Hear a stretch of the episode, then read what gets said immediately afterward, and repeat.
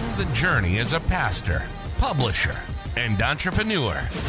This is the Becoming Mr. Insurance podcast with Ryan Frank.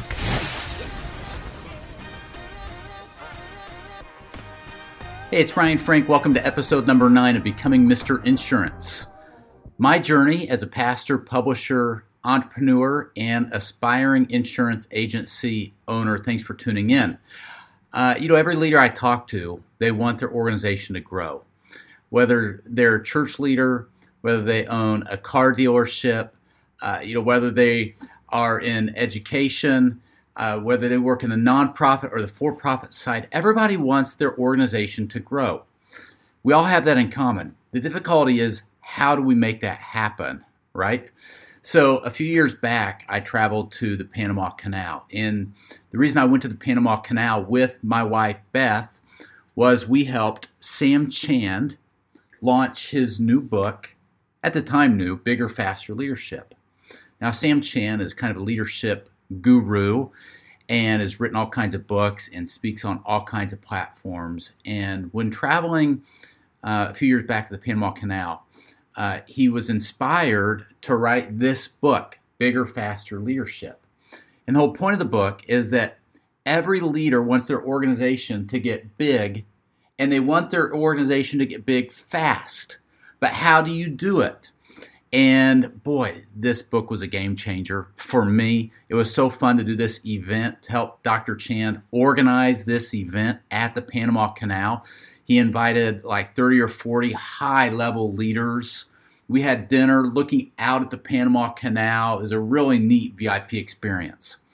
And in a moment, I'm going to talk to you about my biggest takeaway from the book. But first, let me give you a bit of an update on what's happening in our leadership journey. We are still planning to open our insurance agency, Frank Insurance Management, this summer. We're going to begin in the state of Florida. We'll expand to some surrounding states, including Indiana, shorter than later. Now, we have set up our business entity in Florida. Big shout out to my legal counsel who's helped me get this done. We are also working now on getting my license from the state of Florida. I've passed the test. Tomorrow I am being fingerprinted, going through all of the hoops that you have to go through to get your license to sell and to be an insurance agency owner in the state of Florida. We're hoping in the next few weeks to have that wrapped up and then to begin to apply to sell in some of the surrounding states. So we are working on what I call kind of the boring stuff, the stuff that I need help with from my friends that are a lot smarter than me in the legal world, and that is getting all this business stuff set up, getting all of the licenses set up, and then the plan is this summer to open up. So stay tuned. One thing I've been doing, especially the last 5 or 6 days, is I'm working on the organizational structure of all of our companies. And so I understand that for me to put the time and energy into this insurance agency, I'm going to make sure I need to make sure I have the capacity that I need or the margin that I need to create content and the margin I need to lead our sales people, the margin capacity that I need to network and connect so that this organization, this new company can grow. So I'm taking a really good look at our nonprofit Kids Matter. I'm looking at our managing company, 12 Stone Ventures, that runs conferences and has academic programs. I'm looking at our car wash and drive-through convenience store.